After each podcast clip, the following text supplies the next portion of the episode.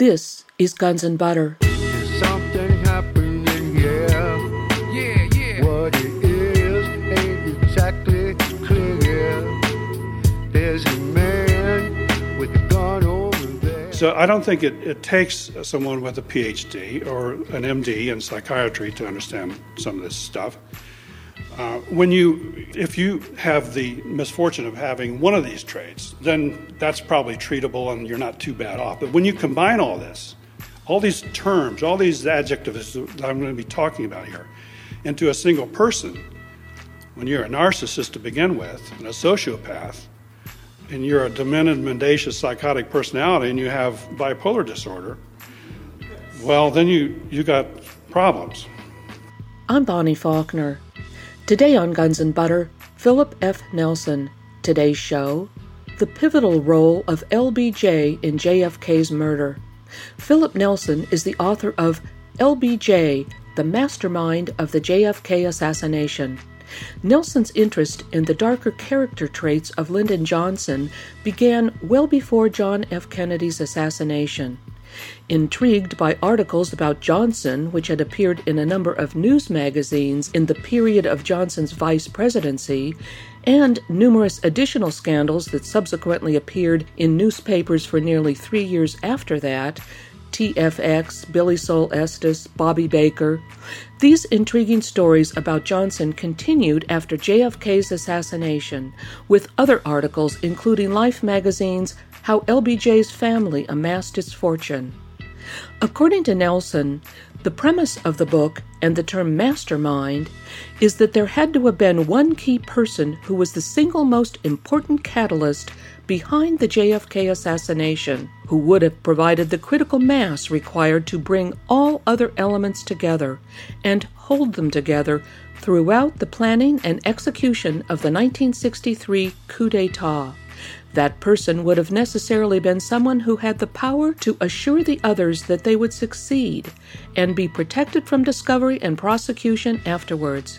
He would have to be someone who recruited and marshaled all the others, and he would have to have had influence across the federal government bureaucracy, as well as the Texas state and local judicial and law enforcement agencies. Lyndon Johnson was uniquely positioned to fulfill all of these requirements and be able to provide the unifying, driving force required to pull off the crime of the 20th century. Philip Nelson spoke on the pivotal role of LBJ in JFK's murder at the 50th John Fitzgerald Kennedy commemoration in Santa Barbara, California on November 22, 2013. This one day event was hosted by the Oswald Innocence Campaign and featured cutting edge research on the death of our 35th president, Philip Nelson. Who was LBJ? We'll start with that.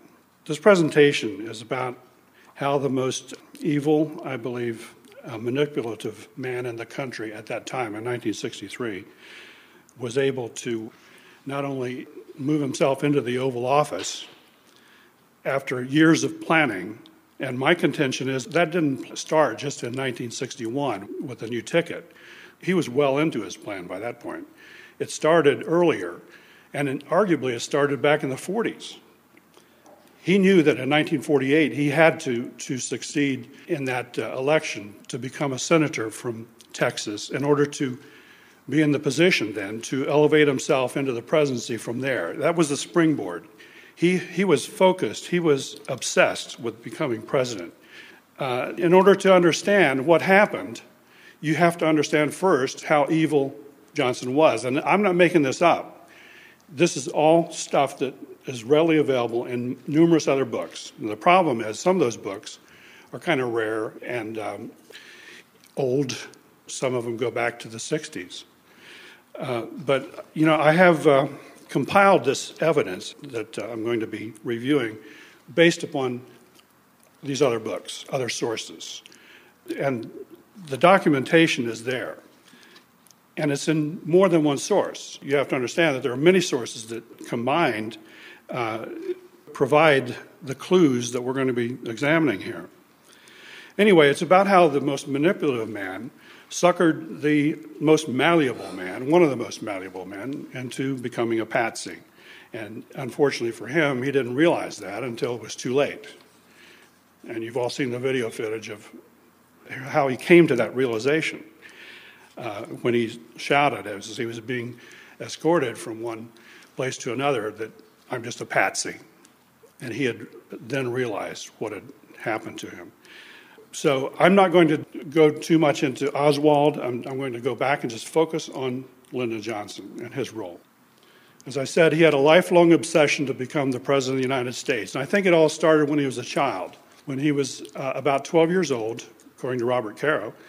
Uh, and Caro did a magnificent job in that first book of his, The Path to Power, that was published in 1982. And then he published three others since then.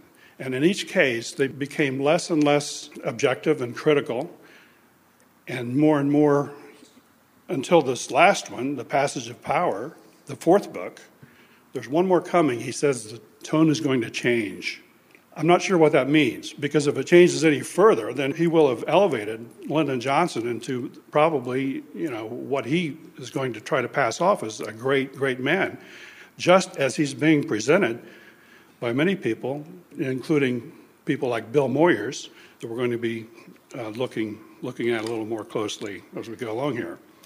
But it was no accident that he did not actively campaign for that 1960 nomination, even though he knew he had to make his move that year, because in 1958, he turned 50 years old.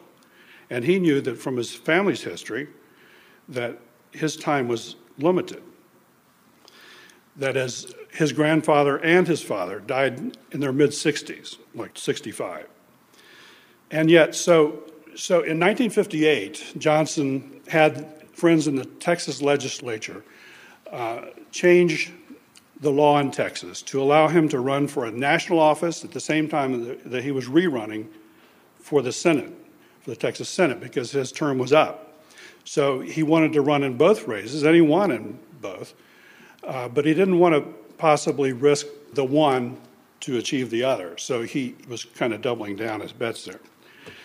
Um, yet, after doing that, he didn't campaign. He didn't bother campaigning with the help of J. Edgar Hoover. They were neighbors for 19 years. They lived up in northwest Washington. At the time, it was considered a pretty fancy area, but driving by there today, they seem like average looking houses, a little larger than most, but uh, not that spectacular. Until he, he moved in 1961, upon becoming vice president, he, he left that area and he, he moved into the house that had formerly been occupied by Perle Mesta, who was, um, I believe, she was a uh, opera singer. But she had a lot of parties in, um, in that house, and he thought it would complement his new position. So he and his wife moved there. And that was a much larger house. It was considered to be a mansion. And after he did that, while he was living over in the previous house, some of his neighbors included Fred Black and Irving Davidson, two the most uh, prominent lobbyists at that time, men who had actually later they were both convicted of different crimes of um, the uh, financial variety. And when he moved they moved with him. At least bobby baker did and so did fred black. So, so they lived on either side of him in his new house. Okay so in his aggressive campaign to become the vice president in other words he, he didn't campaign for the presidency in 1960 so in 1960 he didn't campaign for the presidency until five days before the convention started. He went to Los Angeles, he put his hat in a ring, and he immediately started criticizing Jack Kennedy and Joe Kennedy and saying, or you had John Connally say it, that uh, JFK had had a fatal disease and that he would not last and that he should not really be nominated. He was trying to to get the nomination from JFK, even though JFK had it pretty much wrapped up by then. All he did was put a message out to Kennedy that he was going to have a, the fight of his life if he didn't nominate Lyndon to become vice president. In other words, that was just one of the tools that he was using so that he would be put on notice that he was in it for keeps. And that message was um, received loud and clear. Here they are campaigning somewhere, I think it's a classic picture, one of those worth a thousand words. Okay, so what did other people say about Lyndon Johnson? So, Harry Blackstone Jr. was the son of a magician known as the Great Blackstone. He said that, that he learned more about the art of deception from Lyndon Johnson than he, he learned even from his own father, the magician. LBJ was a man who understood the art of misdirection, of making the eye watch A when the dirty work was going on at B. We're just going to cut through a few uh, things that other people had said about Johnson. And this is from Robert Caro's first book. Johnson's hunger for power was in its most naked form for power not to improve the lives of others, but to manipulate and dominate them, to bend them to his will. It was a hunger so fierce and consuming that no consideration of morality or ethics, no cost to himself or to anyone else, could stand before it. Now, this is a hint of when Caro was actually reporting, and he was trying to establish himself at this point as a critical and you know, objective biographer who was not going to sugarcoat his subject, like, for instance, Doris Kearns Goodwin did. Doris Kearns Goodwin, when she wrote the, the first major authorized biography, there were others, for instance, Harry Provence, a friend of his who owned a newspaper down in Waco. Uh, who wrote probably the most obsequious book about Johnson of all. But, but um, I think he was trumped by what Doris Kearns, at the time before she became Goodwin, uh, did because it's pretty much acknowledged, even by her, that she got very, very close to Lyndon, sleeping down there, staying with him at the ranch, paddling around the pool. She even admitted that to uh, Don Imus on Imus in the Morning a couple of years ago. And uh, he was trying to corner her into saying, you know, what else, you know, were you doing when you're not paddling around the pool? Anyway, here's uh, what Bobby Kennedy had said about Johnson once. He was mean, bitter, vicious, and animal in many ways. I think he's got this other side to him that makes his relationships with other human beings very difficult, unless you want to kiss his behind all the time.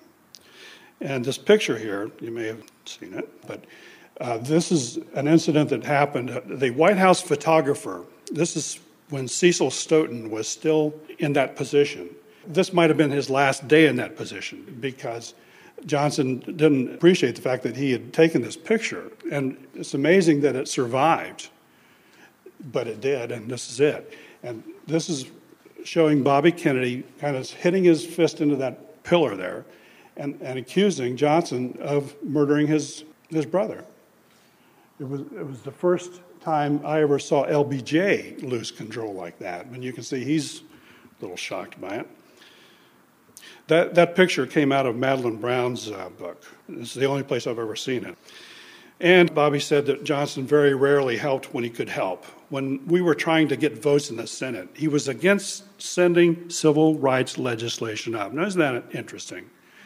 that Bobby Kennedy said that about Lyndon Johnson, the guy now known and revered throughout the land by other historians who give him all the credit for that. Even though at the time, Johnson said that he was doing it in the name of JFK, that he was going to continue. We shall continue, is what he said. Continue his legacy. Well, but he knew that he would, he would get the credit for it because it passed under his watch. You're listening to author and researcher Philip Nelson. Today's show The Pivotal Role of LBJ in JFK's Murder. I'm Bonnie Faulkner. This is Guns and Butter. Jackie Kennedy. And this is taken out of the book that was just published, uh, I think, uh, two years ago. Jack would say you could never get an opinion out of Lyndon at any cabinet or national security meeting. Lyndon, as vice president, just didn't do anything. Well, that's uh, very incisive as well. In other words, Johnson did not cooperate with JFK whatsoever, and he was battling him almost as much as he was battling Bobby during that time. Well, I, I think for the record, they erred in assuming Johnson was ever a real partner with JFK, acting as a team player. That, that wasn't the case. In fact, Johnson fought him on practically every initiative he tried to get through Congress. Because when he blackmailed him, when he, when he threatened him, back in Los Angeles in, in 1960 to name him the vice presidential candidate over and above all the other people who were on JFK's long list. In other words, Johnson was not on that long list. He certainly wasn't on the short list. As a matter of fact, according to Clark Clifford, there's no question that, that uh, JFK had extended the, the nomination to Stuart Symington the night after he secured the nomination for himself to be president. But later that night, late that night or early, early in the morning, the following morning, JFK got another call, this one from Johnson himself, and or Sam Rayburn, because both of them went to see JFK right after that. And this is all compiled from a number of other books. And yes, one of those books was by Seymour Hersh. And there are certain people who don't want to use Seymour Hersh for that. And they, they go to the extreme of accusing him, you know, of being a CIA stooge. Can you believe that? A guy who exposed the My Lai massacre, but he has a pretty incredible record for not being a CIA stooge. But that's, that's what some people would have you believe. So, although uh, he portrayed himself publicly as being JFK's right hand man, behind the scenes, and this goes back to Evelyn Lincoln again and, and her two books on the subject, on the relationship between Johnson and, and uh, Kennedy. He was fighting them on practically everything they tried to do. He sided with the military chiefs on Berlin, Cuba, and Vietnam, Laos.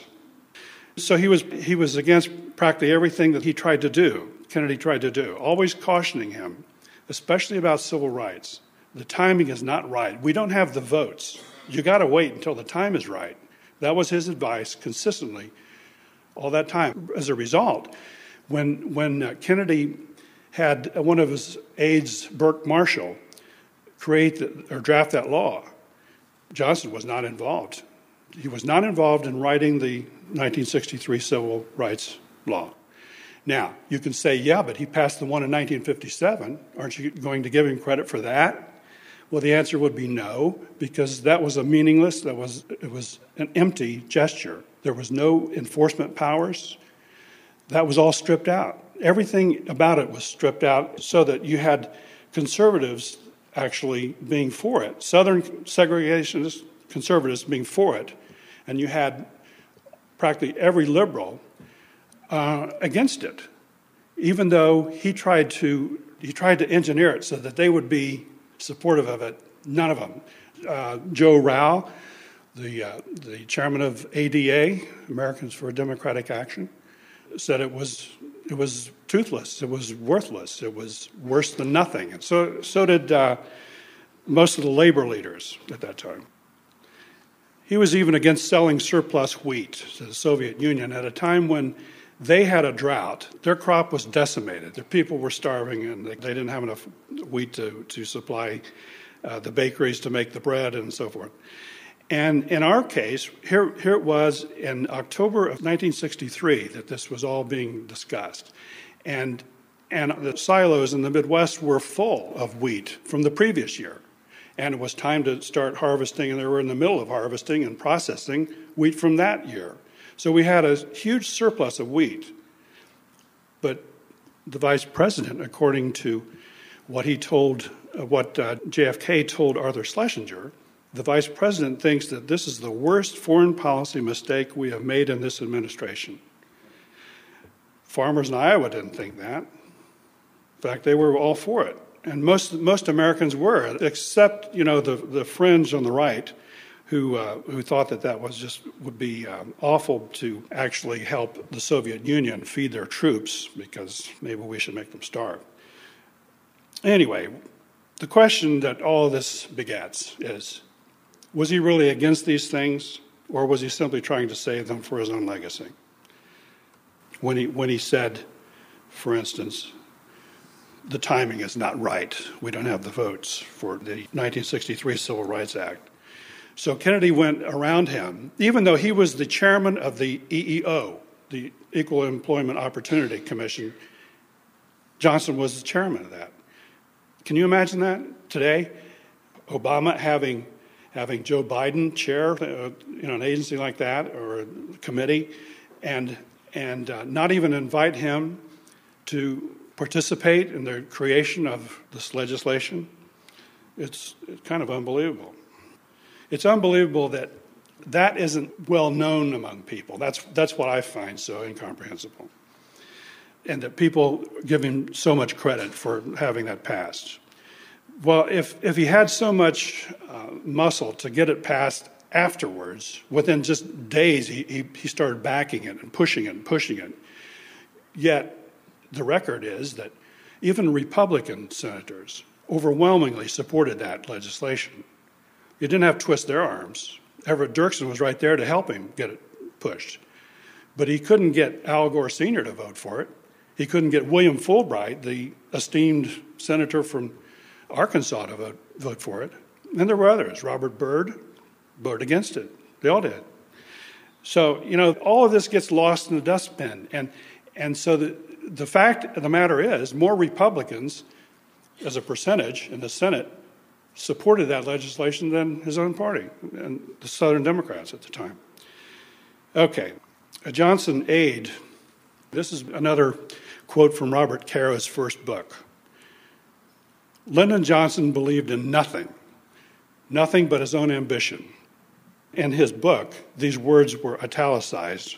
Everything he did, everything that was italicized, was for his ambition. The same person, anonymous, said that he had a side to him. He could get very low. And when he got real quiet, it was bad, sometimes very bad. And this is an aspect of Johnson that needs to be understood. Because if we're going to understand, you know, just who he was and, and what he was, then you have to start with this. This is where you start. The character traits that he had. Because unless you understand that, you'll never understand how evil he was. Now, I, am not a psychiatrist, I'm not a psychologist. There are probably some amongst you who are. Well, I know that Peter Janney is. There he is back there. so, all of this is layman's terms. Okay, I don't delve into this, but I had two courses in psychology 101 and 102. So, I don't think it, it takes someone with a PhD or an MD in psychiatry to understand some of this stuff. Uh, when you, if you have the misfortune of having one of these traits, then that's probably treatable and you're not too bad off. But when you combine all this, all these terms, all these adjectives that I'm going to be talking about here, into a single person, when you're a narcissist to begin with, and a sociopath, and you're a demented, mendacious, psychotic personality, and you have bipolar disorder, well, then you, you got problems. So, so here's a fellow that, that uh, wrote the following Gerald Tolshan. He is a PhD psychology professor. He said that Johnson was a tragic figure, pursued by demons, real and imagined. It appears likely that Lyndon Johnson suffered from bipolar, what was then called manic depressive disorder, throughout his life, a condition that grew worse as he grew older, peaking just as he reached the zenith of his influence and power. Dr. Bertram S. Brown, he was a psychiatrist that treated a number of presidents. In other words, he was, was an employee of the federal government.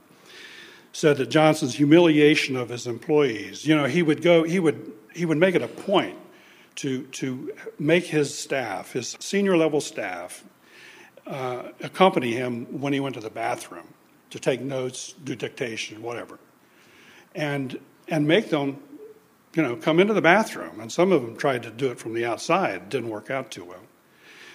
Anyway, this, this humiliation of, an employee, of his employees was a way of exercising his power over them. He was a megalomaniac, according to Dr. Brown. He was a man of such narcissism that he thought he could do anything. Hmm, that's interesting when you consider that some of his best friends were similarly um, jaded. Okay, here's another person who was a psychologist, wrote a book called The Mental Collapse of Lyndon B. Johnson. The United States was being led by a man who already was, or rapidly was, becoming psychotic. LBJ's grandiosity, his megalomania, and paranoia reached dimensions that could no longer pass for normalcy. Signs of grandiosity and paranoia were present before he became president. But his manic furies and incapacitating depressions, his pathological ego, megalomania, and paranoia were products of his manic depression. So I'm, I'm trying to get this out there so that, you know, when I start saying these things about him, it's not something I just made up out of whole cloth. It's something that professionals have said. I'm simply citing them. George Reedy, one of his top level staff, said, said this during his agonizing, depressed days, he spent holed up in bed days at a time, three or four, five, six days at a time. He just sat, he just drank and spent a lot of time simply looking up at his bedroom ceiling and lashing out at anyone entering the room. Well, you, you know, you have to understand what was going on there. And uh, he was referring to 1965. For instance, I don't think it was confined to any period of time, it, it came and went. You're listening to author and researcher Philip Nelson. Today's show The Pivotal Role of LBJ in JFK's Murder. I'm Bonnie Faulkner. This is Guns and Butter. And here, here's Bill Moyers now. Consider that Bill Moyers later, this is, in other words, after Johnson uh, died in 1973, and in the late 70s, early 80s, Bill Moyers uh, got to be buddies with um, this fellow, um, Joseph Campbell, who wrote several books on the power of mythology. In fact, that was the title of a book that somehow he wrote with Moyers. In other words, it, he had the main authorship, and then Bill Moyers was also an author. And um, somehow that was done four years after Campbell died. Go figure. But before that, during the time when he was still alive, they did shows together. And it was all about the power of mythology and how you create myths and perpetuate them. And I just think it factors in here somewhere because of the myths that we all got to see in Dallas this morning. And, you know, uh, who was the, the historian? David McCullough seems to think, you know, that it was all cut and dried. It was, it was Lee Harvey Oswald. And, you know, that's what we're stuck with. But Bill Moyers back in 1965 said, and that he would just go within himself, just disappear, morose, self pitying, angry, while lying in bed with the covers pulled over his head. The president said that he felt he was in a Louisiana swamp, just getting sucked under. Arthur Schlesinger, talking to Bill Moyers, said, We talked about the problem of anybody ever writing about Johnson. Bill said, as he said to me before, and Dick Goodwin has said even more often, that one great trouble was that no one would, would believe it. He said that he could not see how one could write about Johnson, the private monster, and Johnson, the public statesman, and construct a credible narrative. Okay, he said that uh, he's a sick man. At one point, he and Dick Goodwin became so concerned that they decided to read up on mental illness. Dick read up on paranoia, and Bill on the manic depressive cycle. Comparing what President Truman had once said about his being tested by the Russians, quote, and this is again from Schlesinger Bill thinks this sense of being tested played a considerable part in Johnson's reactions to Vietnam.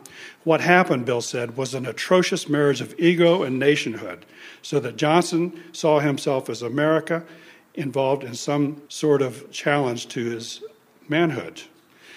And that played out in a press conference down at the Johnson Ranch in 1965, just as the buildup to Vietnam was going on. And he was confronted by one of the reporters there who, who asked him, why, why are we doing this on the other side of the world? And, and they alluded to the fact it was a civil war and it was on the other side of the world. Why are we doing that? And so he unzipped his fly and um, pulled out his penis and said, This is why! Exclamation points. This is why and it relates right back to this quote from Bill Moyers. It's interesting now that Bill Moyers, the same guy that I got the term Colossus from for my next book, because Bill Moyers used that term in a review he wrote for the Mark Updegrove book uh, about Johnson. Another one of those obsequious books about how great Johnson was, with nary a word in there. uh, or very few words that were at all critical about him, even though they must have known. They, all these people know what, what a um, demented maniac he was, but you don't see it portrayed that way. Here's Richard Goodwin, the other guy. Now, this, Richard Goodwin wrote a fantastic book in 1988 called Remembering America. And it's a big, thick book, probably 550, 600 pages. And he, he spent an entire chapter something like 23 pages describing what really went on in the, Johnson White House. And it's very amazing. He was criticized heavily at the time by Jack Valenti, of course, Bill Moyers, others, who, who wanted to portray this book as being, and what he said, as a way to sell more copies of his book. But they didn't question the truth of it. They were talking about his motives. That's all. And, and so, you know, what, what, what does that mean?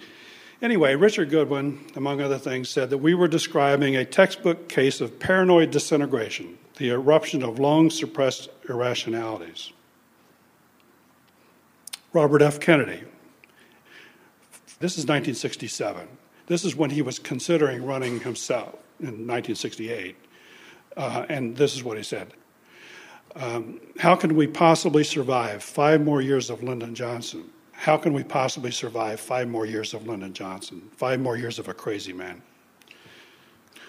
And for a long time, he put off that decision, put it off and put it off, and, and he, he, was being, he was being encouraged by people like Richard Goodwin to do it because there were, there were many people there who realized that a White House was being run by a madman and, and so when push came to shove, finally Bobby Kennedy entered the race. In the middle of March, I think it was March 15th of 1968, he finally decided to, to go for it. This was right after the New Hampshire primary, and Eugene McCarthy was given credit for winning. He didn't technically win, but he, he, he showed up such a massive um, amount of votes. He, he, he got much more than anybody ever expected he would. And Wisconsin was coming up. And I was involved, I was a McCarthy kid because I was for Eugene McCarthy. I, I thought he was just a, a great guy. And, and so it was said that there was not one house in Wisconsin that hadn't been reached by the, the McCarthy kids. And I was among them. Bobby Kennedy, if the American people knew the truth about Dallas, there would be blood in the streets. J. Edgar Hoover said pretty much the same thing. If I told you what I really know, it would be very dangerous to this country. Our whole political system could be disrupted. Well, what he really knew is that what happened because he was part of it. And he told this to the son of one of the oil millionaires, Billy Byars, uh, down, down in Texas. I put that in there because of the remarkable um, similarity. Probably the only thing they ever said that was in agreement or in near agreement. JFK said Lyndon was a chronic liar. He has been making all sorts of assurances to me for years and has lived up to none of them. Lyndon Johnson, on another occasion, he said Lyndon Johnson is incapable of telling the truth. RFK. Johnson lies all the time. I'm telling you, he just lies continuously about everything. In every conversation I have with him, he lies. As I've said, he lies even when he doesn't have to lie. All this goes to the character again of, of Lyndon Johnson and, and the fact that it's not understood, it's not reported. Here's a sample of some of his lies, just general lies that everybody sort of knew, and, and, and they came to accept them, even though in uh, 1965 also, the, um, what is the Sigma Chi organization of journalists uh, coined a new term called credibility gap, just, just for our president, credibility gap, because practically they came to the realization that you really can't expect him to say anything that might be truthful. So he said, uh, among other things, his great grandfather was killed at the Alamo. But this is like one of those where he kept repeating them. Even when he was called on it, And even when he finally had to acknowledge it, he, he kept continuing the same lie. And he, he did this all the time. And, and you'll see if we get through this thing that other people uh, had said the same thing, that this was just something, a chronic condition of his. Okay, Johnson City was named after his grandfather. Well, that was just BS, and all his major biographers, Robert Dallek, Robert Caro, and others, have, have said that that was not true. Yet he kept saying it, he kept saying it, same kind of deal. And so his, his um, aides, George Reedy, for, for example, and um, Horace Busby, were repeating it even years, decades after he died. They, they were saying the same thing. And, and in fact, Busby said once, he says, I, I don't understand. Some, some of the people uh, who, uh, who worked with him didn't realize that he was aristocracy too. That his, his father, his grandfather, was a leading pillar of, uh, of Johnson City, and they named the town after him. And here's a guy who, who worked for him for a couple of decades, and he never figured out that that was just a, you know, BS. And, and uh, you know, that's troubling, isn't it? He, he should have known that, yet he even put it in his oral history uh, document at the LBJ library that that, that that was the case. Okay, he lied about Ladybird owning and running the broadcasting business, and everybody said that that wasn't the case. She she was a- active, but she wasn't. She didn't have the influence that Johnson did, and and Johnson somehow this is pretty amazing when you think about it, because we have one arm of the federal government, the FCC, Federal Communications Commission, empowered to, to um, regulate broadcasters, television, radio, and so forth. And, and he somehow got them to uh, refuse any license uh, changes for the previous owner of that radio station down in, in uh, Austin until they were practically they're begging for bankruptcy, and so he he he came in at that moment and bought the all the assets of that little radio station that was almost bankrupted and going out of business, and he turned it around. And suddenly, the FCC just gave him every time he applied for something. Within weeks, he had the approval over and over. So he expanded that base. He expanded the power of the broadcast. He expanded the, the uh, counties and the, the people who uh, were able to tune into that radio station, and suddenly it just turned from an unprofitable situation to very, very big profitability. And and um, and, and yet he he always claimed that was Lady Bird's business. It was, it was him and his influence that got all that done. He, he said that Coke Stevenson had tried to steal the 1948 Senate election. And everybody knows, I mean, you, Robert Dallek again, Robert Caro, they all have studied this, and, and all I have done was cite their work. And, and they've proven conclusively that that was not the case. It was Johnson, and it wasn't just those that last 201 votes. It was thousands of votes if you add them all up. But then no one really knows, do they? Because those records were almost immediately destroyed, even before even before the case was settled in court. It, it was, uh, there were fires, uh, lost votes, and so forth. You're listening to author and researcher Philip Nelson. Today's show The Pivotal Role of LBJ in JFK's Murder. I'm Bonnie Faulkner. This is Guns and Butter. So, after all that, LBJ lies about the Dallas ambush. Here's some lies about what happened in Dallas, that it was uh, JFK who wanted to come to Texas. Yeah, he even had Connally write a report or, or an article in the um, Life magazine or Saturday Evening Post, one or the other, uh, four or five years later on the anniversary to say that that was the case. But if, if you look closely, you can find a, a recording, an audio vision, or videotape of um, Senator Smathers Florida, where he, he said, uh, and this is in the, the JFK library in, in Boston, that that was not the case at all, that he, he didn't want to go to Dallas, but he had to because he had committed to, you know, to Lyndon to make an appearance there. Um, he, he said that Kenny O'Donnell told him to take Air Force One to Washington. Kenny O'Donnell said that was absolutely not true, didn't happen, and he didn't know that they were going to be in Air, Air Force One when they got back. That is, he and and Jackie um, with the body of JFK in the, in the casket. Uh, had they known that, they would have taken Air Force Two. That's what Kenny O'Donnell said. And he said after Bobby Kennedy, after he, I believe he had Bobby Kennedy taken out, uh, that Bobby Kennedy wanted Dulles and McCloy on the Warren Commission. That's, those are the last people that Bobby would have wanted on there. Okay, here's the Altgens photo. And um, you'll be seeing this. I mean, you've seen it before.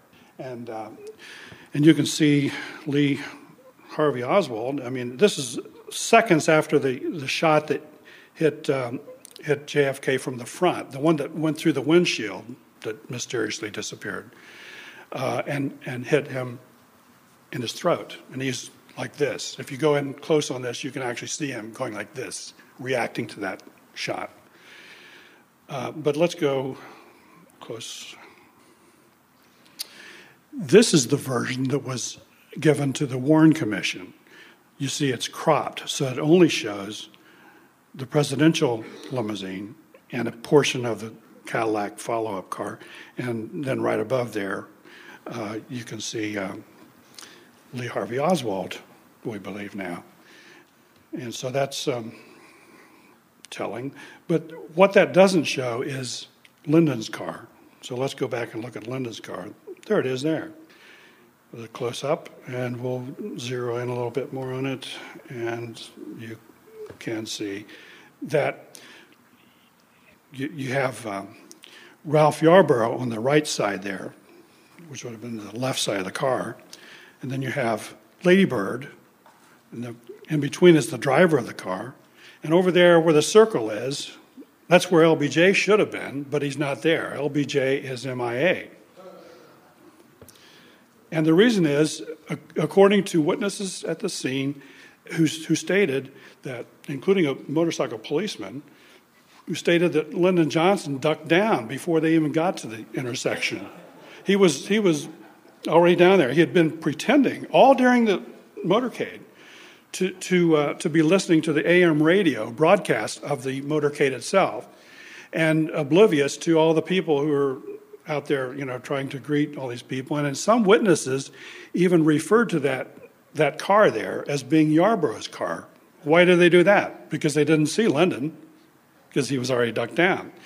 And so, all during the motorcade, now, and this is, if you go back and look at William Manchester's book, his demeanor during that entire period was um, expressed with terms like dour and yeah, he was pouting, and he, he was he was worried, is what he was, because he knew what was coming down, and he was hoping, I, I, guess, you know, knowing what the plans were, well, he had a lot of worries to think about. And, uh, okay, let's look at some juxtapositions of facts. Lyndon Johnson took over the planning of that Dallas motorcade. His men were involved in all the planning Secret Service, Dallas PD, Cliff Carter, this fellow Jack Puterbaugh uh, were basically given the the uh, instructions to do everything that Lyndon Johnson had had told them to do to prepare for that, and that in, that included the route itself, the one that. Uh, jogged through um, Dealey Plaza because up until then there was a lot of confusion because it looked like they were going to go right through on Main Street and keep up their 30 or 40 mile an hour speed uh, and go out to Industrial Boulevard and then take a right. And it was actually arguably closer that way than, than the way they did. And, and so at the very last minute, at Love Field, instructions were given up and down to, to everybody in the motorcade, all the drivers, that we're going to go, we're going to turn right on Houston and then left on Elm Street and put, put them uh, right into the center of the kill zone. And all of that came, I believe, from Lyndon Johnson. And I explain it in considerable detail in the book if you have not read that. Um, and then he took charge immediately to commandeer Air Force One. And that, that wasn't just some reaction he had, he had planned that for weeks. In fact, he took off weeks before that, a month before that, and he, he spent most of that time at his ranch in touch with a lot of people, a lot of Dallas policemen and Secret Service people and so forth. By the way, I, I, on the way out here, I was reading Vince uh, Palamara's book. I highly recommend it. If you haven't read his book, he goes into even more detail about all of that in, in a couple of different chapters. And so um, I think it's very well worth it. I, am going to have to um, stop now, and I apologize. We're going to be talking a little bit, hopefully, about the next book, the sequel, which is going to be from Johnson's presidency, from that is from November of 1963 on through the end of his present, presidency and then his life. And we're going to be looking at some of the um, other treasons. In other words, it started with this.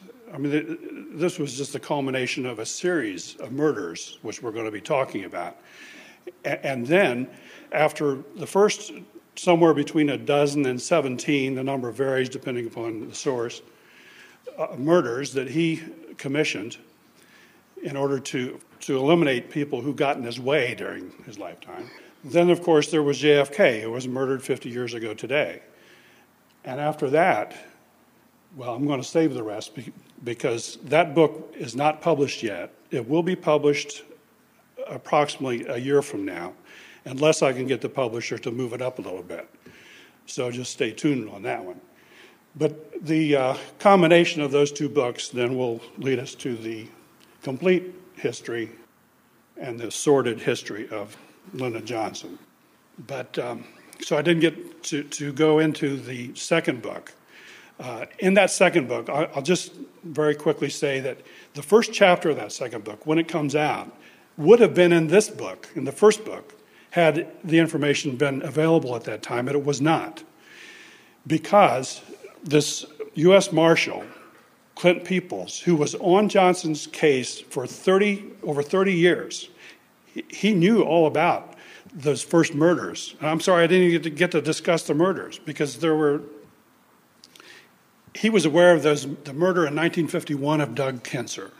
And he knew from talking to the policeman who investigated that that Johnson's hand was kind of there the whole time, that he was always a suspect, but they never had enough evidence on him to do anything with it. He was, he was onto the case in 1962 when they were looking at the Henry Marshall murder, the uh, agriculture uh, representative uh, that worked right there in central Texas or Waco, Texas. Uh, who, who turned up dead, shot in his side right here, within a four inch circle. He was shot five times. Three of them would have been fatal, the other, other two inc- incapacitating.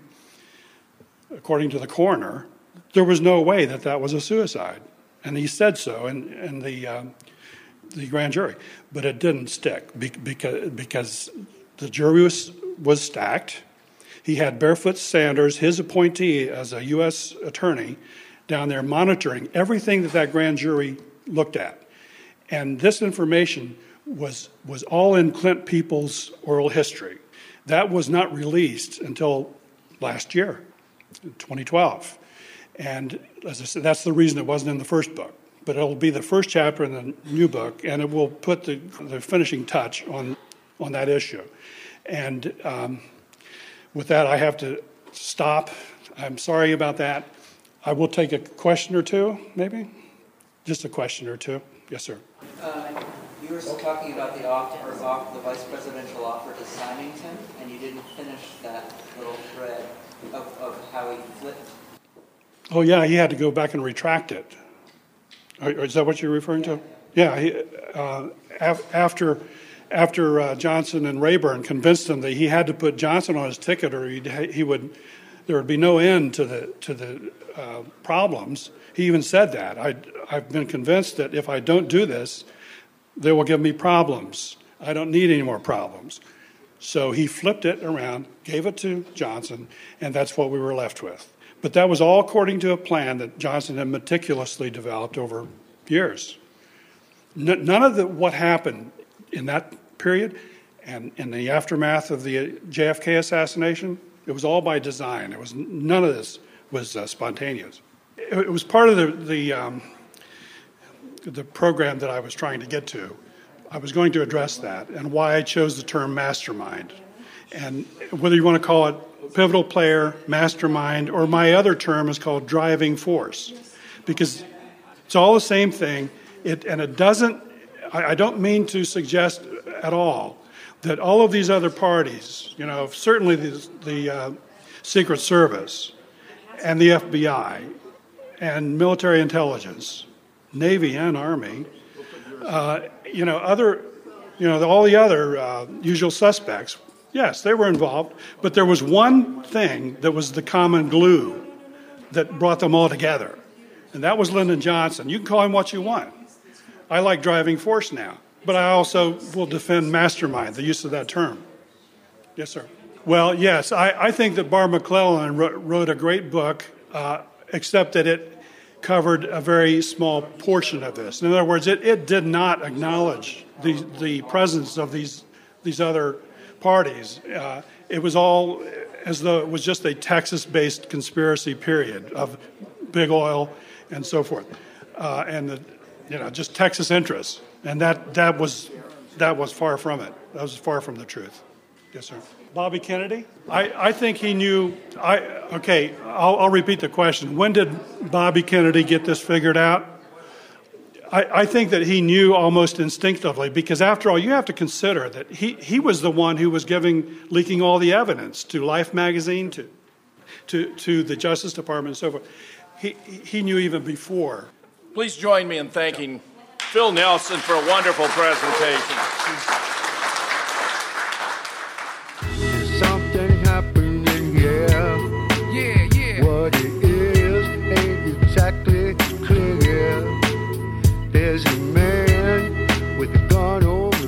Been listening to Philip F. Nelson. Today's show has been The Pivotal Role of LBJ in JFK's Murder. Philip Nelson is the author of LBJ, the Mastermind of the JFK Assassination. Another book, a sequel of sorts, will be published in 2014 titled LBJ From Mastermind to the Colossus. The new book will validate and vindicate with new evidence many of the assertions made in the first book. Furthermore, it will reveal even more of Johnson's treasonous actions as president. Visit Philip Nelson's website at www.lbjmastermind.com. That's L B J M A S T E R M I N D dot C O M. He can be contacted by email at philfnelson at hotmail.com. That's P H I L F N E L S O N dot C O M. Guns and Butter is produced by Bonnie Faulkner and Yarrow Mahko. To leave comments or order copies of shows, email us at blfaulkner at yahoo.com. That's B L F A U L K N E R at yahoo.com or Faulkner at gunsandbutter.org. Visit our website at www.gunsandbutter.org.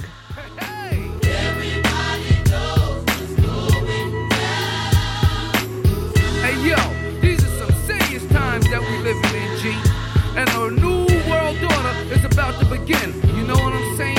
Now the question is, are you ready for the real revolution, which is the evolution of the mind? If you seek,